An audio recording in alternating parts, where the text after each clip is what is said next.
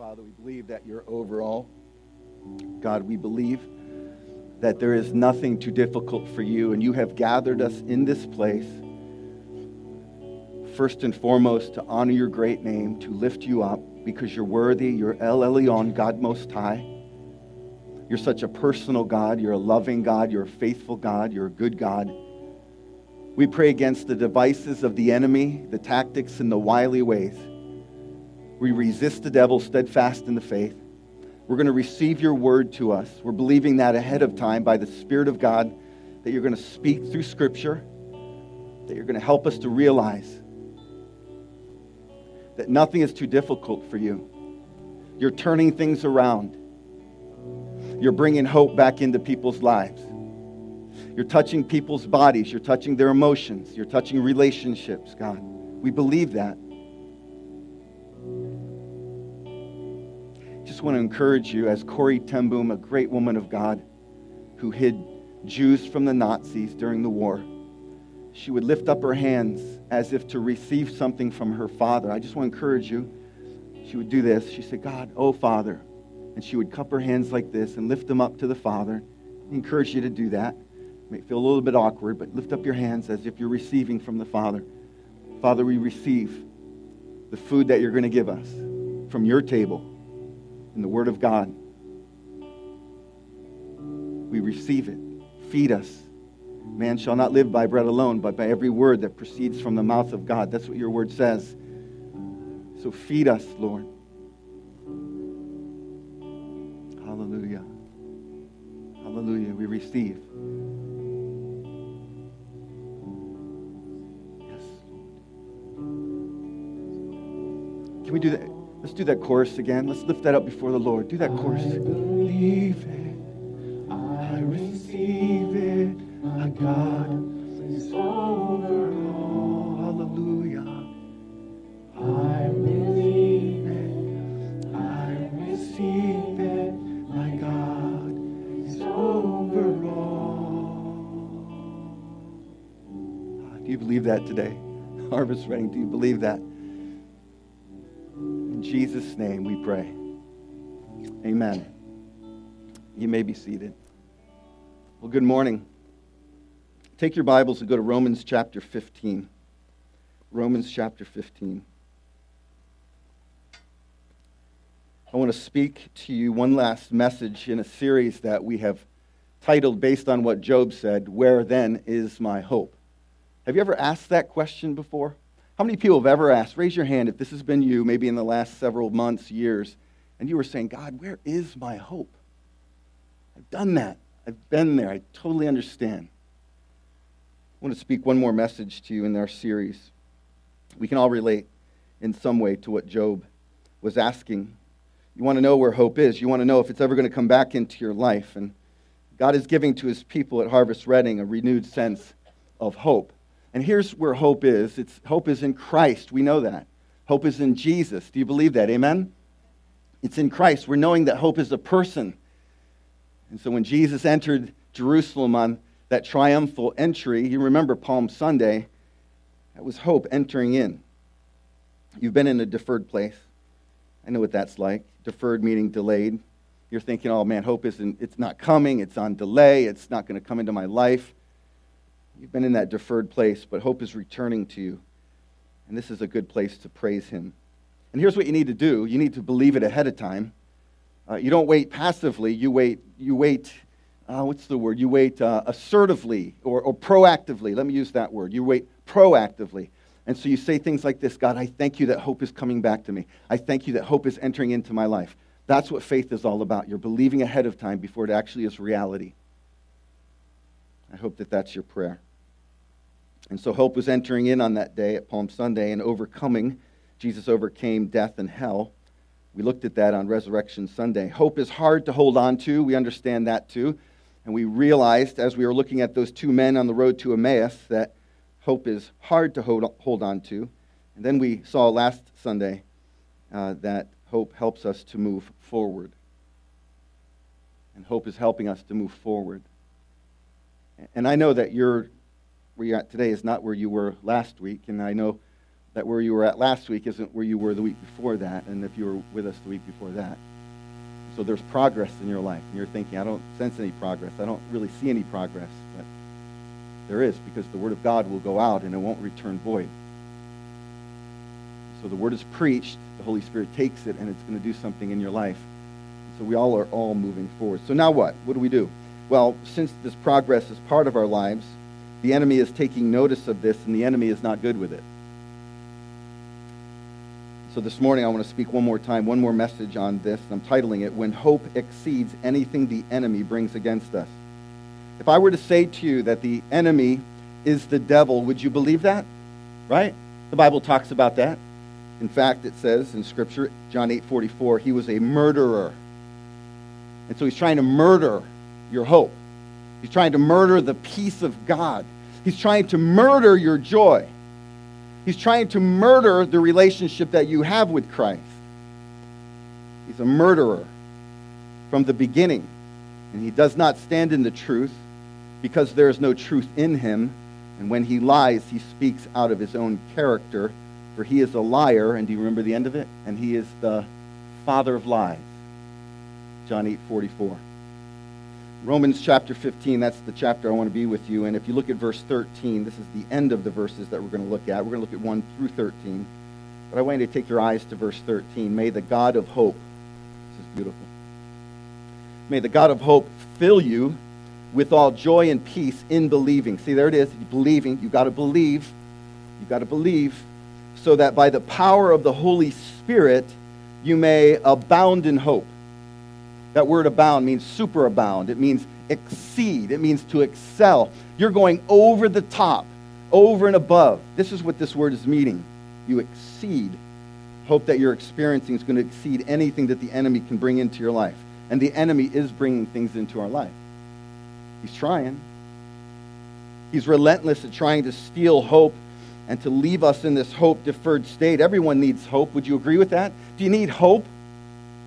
If you're saying, ah, it doesn't really apply to me right now, but down the road it's going to apply to you. You're going to need hope. Everyone needs this. If you don't have hope, despair sets in. You feel that tomorrow won't be any better. When you don't have hope, what's missing in your life is this drive, this ambition for life to face the day Hope enables you to exist, not just to exist, but to exist with peace and joy and confidence and optimism and faith. When you don't have hope, there's no peace, there's no confidence, there's no strength. I want to look at two ways that the enemy works against us to extinguish hope and how God counters these attacks and protects the hope that we have. Now, the Apostle Paul's the writer of this letter. He's the writer of most of the New Testament letters. And as he's writing, he's writing to churches and to believers in particular. And so, as he writes a letter, he's writing under the inspiration or the power of God, the Spirit of God, the wisdom of God. And so, as he's writing Scripture, he's writing something that's supernatural. It's from God through the apostle, and it's written down, and it's written down with intention. It's written down with purpose and with specificity. I mean, specific. It's, it's written down because the Spirit of God knows exactly what we need. So here's what happens when a preacher preaches, and hopefully that preacher is in the Spirit on the Lord's day, and I pray that I'm in, the Spirit on, on today, that the Spirit's going to take the Scripture and specifically speak right to where you are. So Paul is receiving the revelation of God, and he titles it the book of Romans. It's the letter to the Roman church, or the Christians in Rome, let me put it like that. It's an amazing New Testament letter. Every chapter has the theme and Every section has a, a mini theme, and we'll see that even 2,000 years later. It's so relevant to where we're living. And so to live our lives and to excel in hope or to exceed beyond anything that the enemy can bring against us, we need to do one thing first. Here it is, one thing first. It's not the outline, it's not the two points I want to look at you, but it's a preliminary. You need to present yourself. You need to come to God, and this is Romans chapter 12, verses 1 and 2. You need to say, God, I'm laying down my life. My life belongs to you. Uh, God, all of these things in my life, all of these things trying to distract me, God, I'm just afresh and anew. I'm presenting myself as a living sacrifice so that you'll be worshiped. That's Romans 12, 1 and 2. You need to start there. So all of this other things that we're going to look at won't really amount to too much if you haven't presented yourself, you haven't humbled yourself, you haven't gotten down on your knees before God and said, God, I want my life, I want my life to be laid down for you. That's Romans 12, 1 and 2. That's where we start. That's what Paul talks about. He talks about our life being an act of worship. Everything about my life is an act of worship. He moves over to chapter 14. If you want to take your eyes there, it's up to you. I'm going to quote some verses out of chapter 14 because here it gets rather interesting. The enemy comes and tries to divide the Roman church, the Christians in Rome. And that's what the enemy will always try to do. He'll always try to come in and separate. He'll try to separate us from God. He'll try to separate fellowship from us and God. He'll try to separate us from other Christians, us from the church. This is one of his tactics. We're going to look at that in a moment. But chapter 14, verse 1, Paul says, As for the one who is weak in faith, now, watch this. This is, this, is, this is phenomenal. This is very interesting to me. As for the one who is weak in faith, who's weak in faith? Well, this might be a new believer. This might be a believer struggling with some things. Uh, this is the person who does love Jesus. They're trying, but, but they keep maybe stumbling and tripping, and, and they're trying to do the best that they can. And so this person is weak in faith. This person maybe is a new Christian, maybe has faced some things in their life, and, and they're trying to battle that. So Paul says, As for the one who is weak in faith, welcome him. Notice this. Because the enemy wants to come in and try to separate these believers, and there's believers that are going to uh, kind of jockeying for position. The pride enters into our heart, and then all of a sudden we, we become judgmental and, and we look at other Christians who are weak and we kind of look down on them. It's like, man, how come you're not getting your act together? Or, or we start looking at them as less than us. This was happening in the church in Rome. This is the enemy trying to attack. And so you got these weak believers, new believers possibly, maybe some who are just slow at growing, and others that are growing at different rates of speed. They, Paul says, welcome him, and, but not to quarrel over opinions. One person believes he may eat anything, while the weak person eats only vegetables. They came out of paganism. I mean, these people were worshiping at, at temples, and they were sacrificing animals, and blood was spilt, and then they got saved, and they realized it was the blood of Christ that now covers their sins, and they don't need all of these idols. They don't need all of this pagan worship anymore. And so they came out of that background, and, and you have this, this un- unbelievable mixture of Jewish Christians and Gentile Christians and strong Christians and weak Christians coming together. And then the enemy wants to come in and bring judgmentalism and, and, and this legalistic kind of thing. And, and it's going to cause these people to try to divide and separate. The enemy is wily. He is so wily. So these people are eating uh, only vegetables, and, and they're battling with this whole meat thing because the stronger Christians could eat the meat because they realize it's just meat. There's nothing demonic in the meat. But to a weaker Christian associating themselves with the temple worship, they're not quite to the place that these other stronger Christians are at.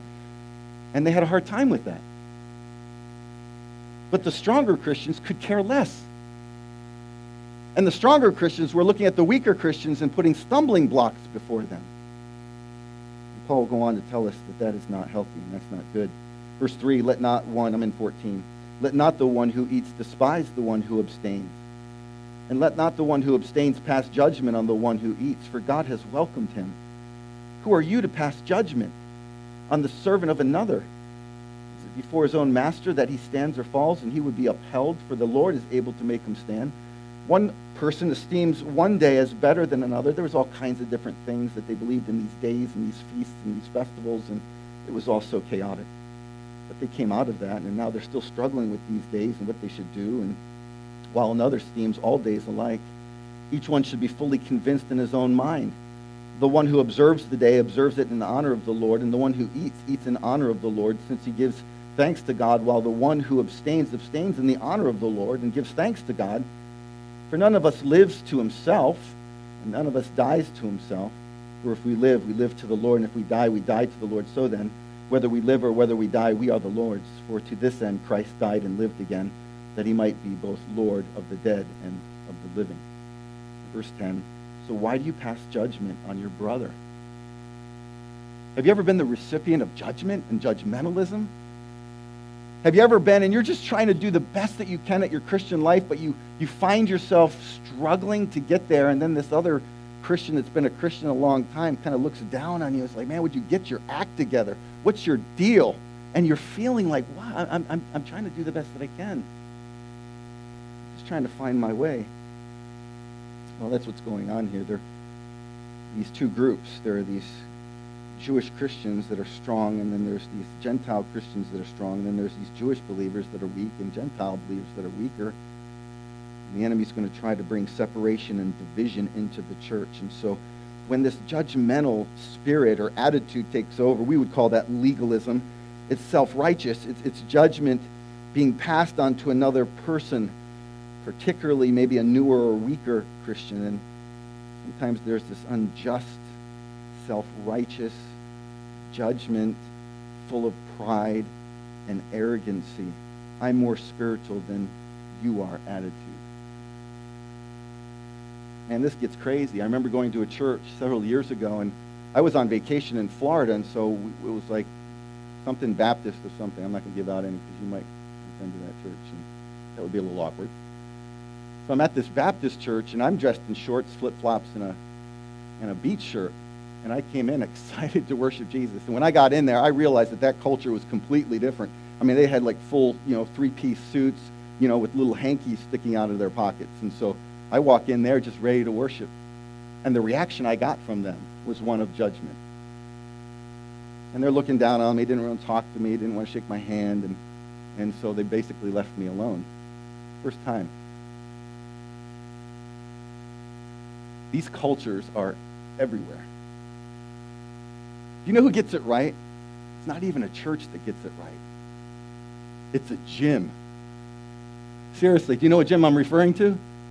It's Planet Fitness. They get it right. The church doesn't get it right. I go into a church. I want to worship Jesus. I'm wearing shorts, and I get judged because I don't have a suit on or a hanky that sticks out. It's craziness.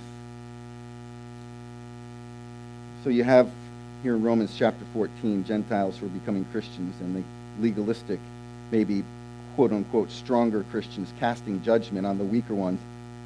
And Paul wants to address this, and he's addressing it very forthrightly verse 20 of chapter 14. We're going to get to 15 eventually. Maybe by tomorrow, right? Verse 20 Do not, for the sake of food, destroy the work of God. Everything is indeed clean, but it is wrong for anyone to make another stumble by what he eats. In other words, if, if you're okay with the meat, you're strong enough to understand that, and, and you're eating the meat and it's not bothering you, just be careful that you know, you're, you're a little bit more sensitive to those who are weaker, that you might say, you know what, I don't want the meat. I'm going to set that meat aside because I don't want this brother or sister to stumble. That's where Paul's going with this. So what you see here is you have these stumbling blocks that are being set and people are tripping over them. And maybe some in the room today, you have tripped over stumbling blocks of judgmentalism that you've received from somebody else. And now you're trying to live your Christian life and it's a struggle. And you're battling with perfectionism. You're battling with control and oversensitive conscience and, and you want more of God, but you're having a hard time getting there. You have a hard time saying no to people. You're a people pleaser. Stumbling blocks that were set before you by whole churches, maybe a pastor, maybe another person that you thought you were once close to. You don't have the freedom in Christ. You have this heavy burden that's on your shoulders. And you're saying, God, I just want this burden off of me.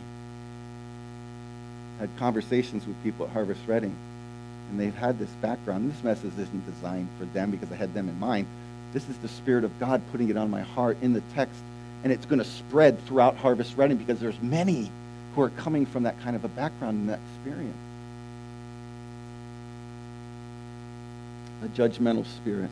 It'll always lead, listen to this, a judgmental spirit, if it's in others or if it becomes part of who we are, will always lead to a stronghold. And that's where we have to be careful of when it becomes a stronghold in our life. So here's Paul, and he's dealing with all of these Jewish believers, these Gentile believers. It's an amazing thing when the Jews and the Gentiles started to come together around the gospel. It freaked the Jews out. They couldn't believe it, that Gentiles were being included into the church. And so they had a hard time. Prejudice started to erupt, and we couldn't believe that Gentiles were becoming Christians. You know some of that story. Peter battled with that, and Peter got a vision, and all of a sudden Peter's revelation was changed. You could see that God was going to the Gentiles and saving Gentiles. And, and so here's the context. So going back to the title of this message, When Hope Exceeds Anything the Enemy Brings Against Us, Romans chapter 15, verses 1 through 13. Are you there? Say amen. Here's the question What can we expect the enemy to come against us with? That's the question. What can we expect the enemy to come against us with? And I'm going to show you two of them out of Romans chapter 15. There are two. If you want to write these down. Here's number one. And this is in context of somebody uh, sinning against us. This is, this is you who've gone through some things, maybe in certain cultures, church experiences, people that have judged you, put a stumbling block in your way, and now you're trying to work your way through all of that. That's the, the angle we're going to take with these two points. Number one, when we're judged and a stumbling block is put in our way, the enemy is attempting to establish separation.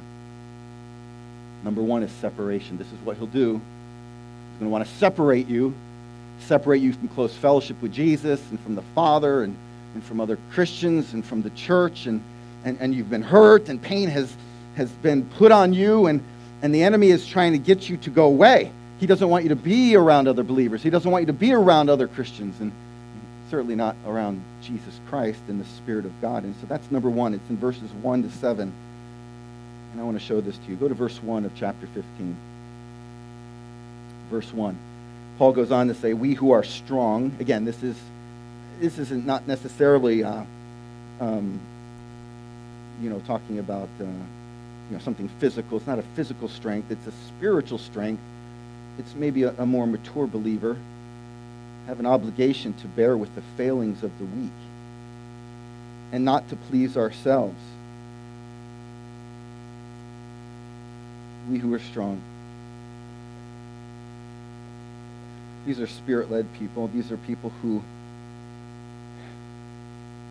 you know, are, are loving God and trying to do the best they can. They're strong. And Paul's going to say to them that we need to bear with those who are weak. We certainly shouldn't have an, an attitude towards people that are weaker than us that would say to them that they can possibly find themselves doing what they do. And that's the last thing you want to say in your heart or, some, or to somebody that I would never do that. I would never do what they're doing. Can you believe what they're doing? You don't want to say that to someone. Not only because it hurts them, but it's hurting you. And I can almost guarantee that it would be just a short while after that that you're going to stumble probably in the same way. We've got to look out for pride. We've got to look out, and although we've been judged, we've got to look out that we don't become judges to other people. And that's very easy to do. So you got the, the, the, Jewish and Gentiles coming together. They're getting born again and they're getting saved. You got the strong, you got the weak. These are two groups that they would have never, ever thought would have come together, kind of like Eagles and Patriots being best friends, right? Come on. Just not going to happen. So we'll see what happens next year. So here they are. And Paul says to them, We are to bear. This is a wonderful word, the word bear. It means to hold up. It means to hold up. If, if you are hurting, and, and you're down and out and and I came to you and I picked you up and I, I put you on my shoulders, I would bear you up. This is where Paul wants us to be towards weaker Christians. You know, if you know somebody that's not doing as well as you are, and you go to them and you say, listen, man, I just want to walk with you through this. I, I just want to bear you up. I just want to, I want to hold you and, and you might not have the faith to really believe right now, but you can believe through my faith. If you want to hold on to the faith that I have right now, that's fine. But I'm going to bear you up. I'm going to pick you up. And I'm going to carry you. That's what the word is meaning here. It's a, it's a wonderful word. Notice verse 2 of chapter 15. Verse 2 Let each of us please his neighbor for his good, to build him up. For Christ did not please himself, but as is written, the reproaches of those who reproached you fell on me, for whatever was written in former days was written for our instruction, and through endurance and through encouragement of the Scriptures we might have hope.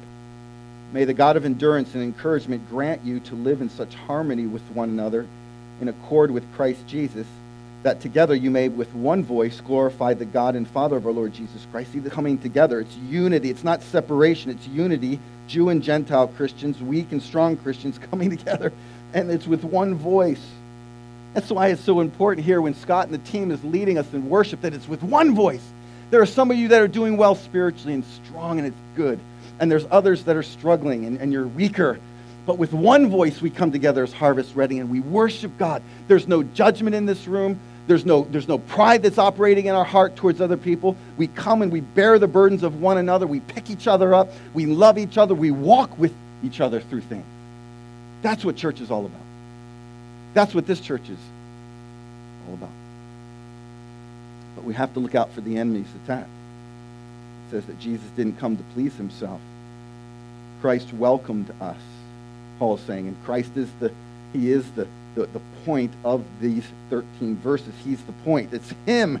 He's our hope, and he's the one who, when we were weak, he came and he picked me up. Do you remember that day? Do you remember that day where you were completely flat on your face and you were lost? Your sin was overwhelming you, and you're like, I, I can't save myself. I'm at the end of myself. And Jesus came and he picks us up and he bears us. He, he holds us up. It's a wonderful thing. A judgmental spirit only brings separation. It doesn't lead to building up, as Paul says here. It doesn't lead to encouragement. It leads to discouragement.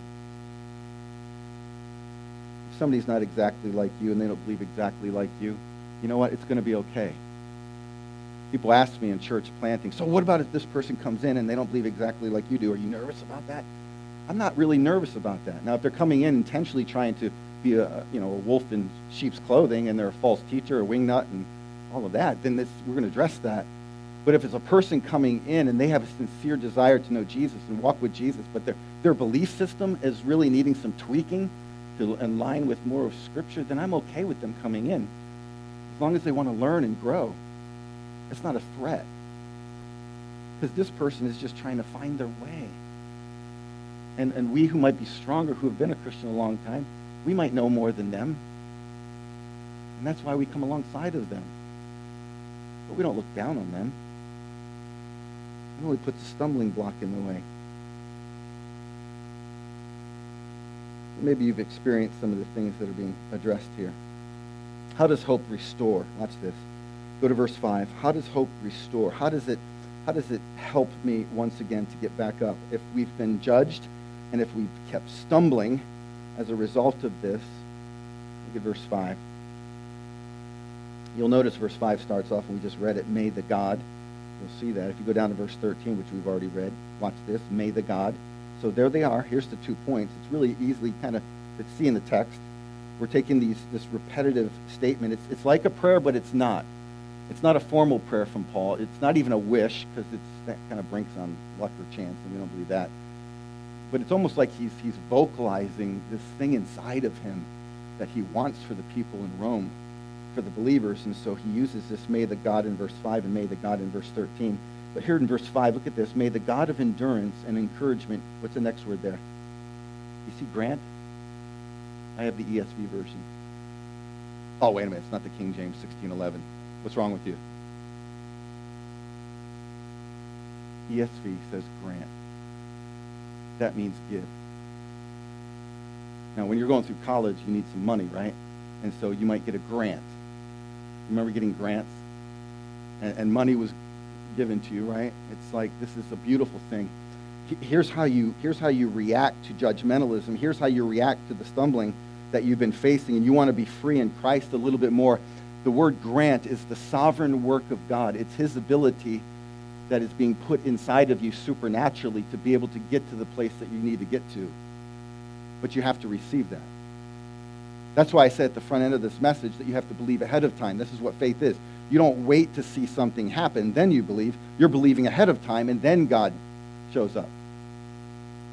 And so here's how you do it you say, God, I receive what you have for me. I've been hurt. I've been stumbling. I've been judged unjustly and gone through all of that. But God, I am receiving the grant that you're giving me. You're giving me, you're putting it in me. The, the power to be able to move forward again. The power to have this hope. What he's saying. But let me just kind of reverse this a little bit before we go on to number two.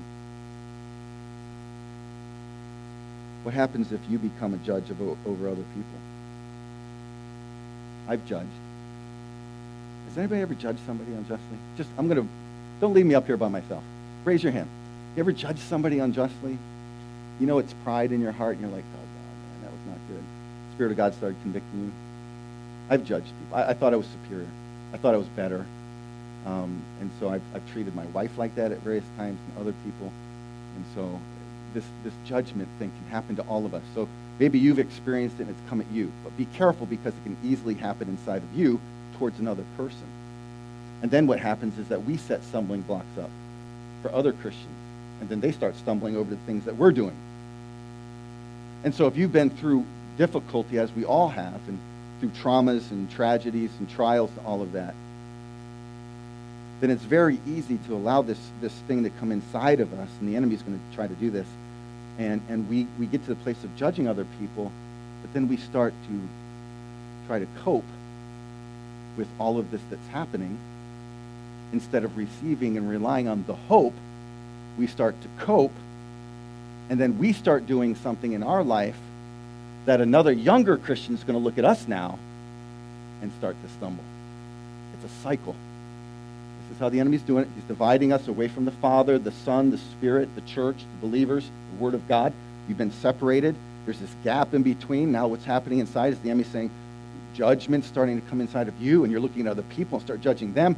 And then you start to cope with all the things that you're going through and have gone through. And then all of a sudden you're doing things that are now causing other weaker Christians to stumble. That's why my encouragement to you as a pastor is listen, if you're going through some junk, hard stuff, don't turn to anything to try to cope other than Jesus Christ. Jesus. Don't try to pick up a substance and say, I'm going to cope with this. I'm going to cope with this. Don't be looking at stuff on the internet or wherever just to cope and escape and, and all of that. Don't do that. Find your hope in Christ. Don't try to cope outside of Christ because what you're doing is going to cause a stumbling block to the people that are watching you now. So it's like this thing that happens to all of us. So verses 8 down to the end of the chapter now, or verse 13 rather. Number 2, write this in. This is how the enemy comes against us, and we're going to battle back with hope. When we're judged and a stumbling block is put in our way, the enemy is attempting to erect a stronghold so first is separation. Now separation leads to the stronghold. Stronghold, I'm going to define this. This is a fortress of wrong thinking. A fortress of wrong thinking. Let me give you an illustration of that. The weapons of our warfare are not carnal, but have divine power to destroy strongholds. That's talking about truth. Scott was exhorting us with truth. and so you know how you, you take truth and you demolish a stronghold with it truth of God, the reality of who God is, the attributes of God, the character of God, when I get that truth, the gospel of God, when I get that inside of me, strongholds in my mind are demolished. And so, one of the strongholds that was erecting in my mind about 10 years ago was that God isn't faithful to me anymore, that God isn't good to me anymore. This is, this is Satan. Listen, this is Satan speaking that into your life. He's speaking into, he was speaking into my mind, and he was saying, Chris, God isn't good. Did you know that? He's not good to you. And then I'm like, oh, you know, and the stronghold was trying to get erected inside of my mind.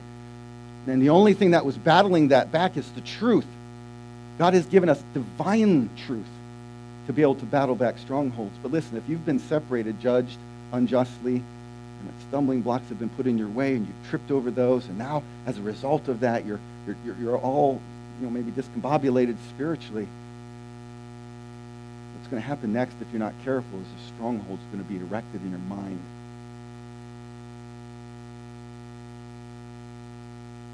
the only thing to battle that back with is, is what we're going to see in a moment strongholds lies in our head about who God is. So we looked at verse 5. It started with may the God of. Now here's, here's how the enemy is, how we counter back, how God counters back against the enemy. It's in verse 13. Look at it. Verse 13. Prior to these verses, these are quotes out of the Old Testament of Gentiles worshiping Jesus. And verse 12, it talks about the root of Jesse, that's Christ coming. Gentiles have hope in him, it says in the verse 12. It's just wonderful quotes out of the Old Testament. That's what that section is talking about. And he's wanting these Christians, even these Jewish Christians, to realize that the Gentiles now are worshiping and they're all part of the family. Now, here's how God counters the enemy. Verse 13 May the God of hope, what's that next word there? Fill. Fill. This is, this is, this is to be, this is to make full, to fill to the full. Uh, Paul's saying I, I, that, that you, that God would, would fill you with all of the joy and the peace in believing. So we're believing, we're trusting, we're trusting, we're trusting. I remember years and years ago, darkness fell over my wife's and my life, and we were going through all of some of the things that we're talking about today. And, and I remember I said, sweetheart, this is what we need to do. I'm going to encourage you to do this. Because Paul's saying here to them, may the God of hope fill you with all joy and peace in believing. Believing is another word for trusting. Anybody have a trust issue here? We all struggle with that. And so trusting in God is number one trust. And so here's what we did, my wife and I. And the demonic forces came into the room. It was really kind of freaky. It didn't manifest like to the visual eye, but it was manifesting in the spirit. And I said to Lisa, I said, hon, I've seen this demonic uh, oppression before. And here's what we need to do. We need to say verbally and out loud, God, we choose to trust you. We choose to trust you. Did we feel it inside of our emotions? No. Uh, but we made a conscious choice. We were believing. We were trusting. And now we're going to declare it. God, we choose to trust you. I said, all right, babes, here we go, here we go, here we go. On the count of three. One, two, three. And together said, God, we choose to trust you. It was amazing because a second later, I get a phone call from a friend on the East Coast. We were living on the West Coast at the time. And they just said, it was like a two-hour difference, three-hour difference. It was late on the East Coast. It was just normal time with us. And they were just up, staying up late. A couple of buddies of ours and friends. And they said, we just felt led of the Spirit to give you a call. I choose to trust you. Ring. Hello? Yeah, we just felt led to call you. Is everything okay out there? Actually, it's not. There's demonic oppression. And, and, and so they started praying for us. You know what happened? That demonic presence just left the room. Here's what you need to do. You need to rest in that. You need to rest in trusting. If you can't trust God emotionally, forget the emotions. It's not about how you feel. It's about declaring with truth in your mind, I choose to trust you. And then what happens after that is beautiful because God brings this thing here. Hope. Fill you with what? Joy and peace in believing, so that by the power of the Holy Spirit you may abound in hope. This is what I'm going to ask you to do. I'm going to ask you to ask the Holy Spirit right now, right now, fill me. Fill me. Control me, Holy Spirit. Trust you, fill me. That means control me, fill me to the full, lead me, consume me, even possess me. Holy Spirit, do that right now. Do that right now. I'm going to encourage you. Don't look at me. This isn't just verbal to you, and this is spiritual. I want you to do this with God, you and God. Fill me. Right now, Lead my life, guide my life. Overwhelm me with the presence of God, Holy Spirit.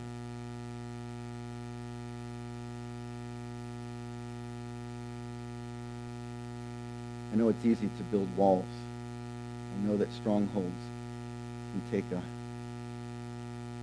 place in your mind and they become refuges for you. But it's a lie. Strongholds are a lie. Could be strongholds of bitterness and fear. Could be strongholds of depression.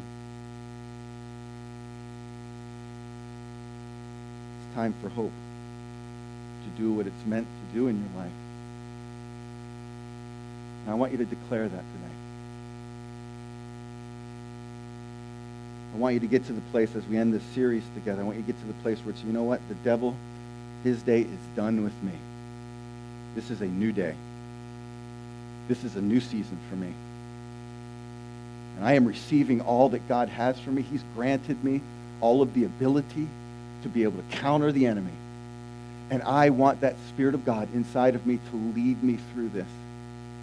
Fill me.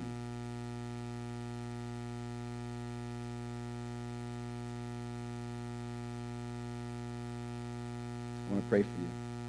I want you to be bold and courageous now. I'm not going to come up into the audience and sit next to you like I did that one message, and people were freaking out a little bit. I just do that for fun, honestly. But this isn't one of those moments. But I do want you to raise your hand if you need some prayer because the last four or five, was it four weeks we've done Where Then Is My Hope. And you've been battling with hope. And you know that God is doing something in your life. You can't maybe pinpoint it specifically and directly, but you know that God's doing something and you need some extra prayer. You need Christians to come around you and pray. And I want you to raise your hand. Lift your hand up nice and high if this resonates with you. Thank you. And anybody else? Thank you. Anybody else? Lift your hand up. It's okay. We're a family. We're a little lighter today. A lot of people are traveling and away. It's a little lighter, a little easier when the crowd's smaller, right? Father, we pray in Jesus' mighty name that you would help us to take the word of God and, and to live it as we prayed before the message. Help us now, God, to realize that you grant us everything that we need uh, to be able to have hope and hold on to hope and for hope to uh, just battle back the attacks of the enemy, which is separation and strongholds. And so, God, we pray against separation. We're praying that people are coming back together to the church, to, to Jesus, to the Spirit of God, coming back to fellowship. So, God, we're praying against strongholds of bitterness. We're praying against strongholds of anger. They just need to leave. We're going to replace all of that with the truth of the Word of God. We're going to choose to trust you. So, for those hands that went up, God, we pray for just this healing happening right now, this healing, this new day, this new season. Honor your great name, God. Let's all stand together. God, we honor you. We give you glory. We worship you, Lord. I'm going to encourage you through this song to just worship him freely, just believing that today is different for you. It's different. And so receive that. Just I'm receiving it through this song and then sing it with every part of who you are as an act of worship.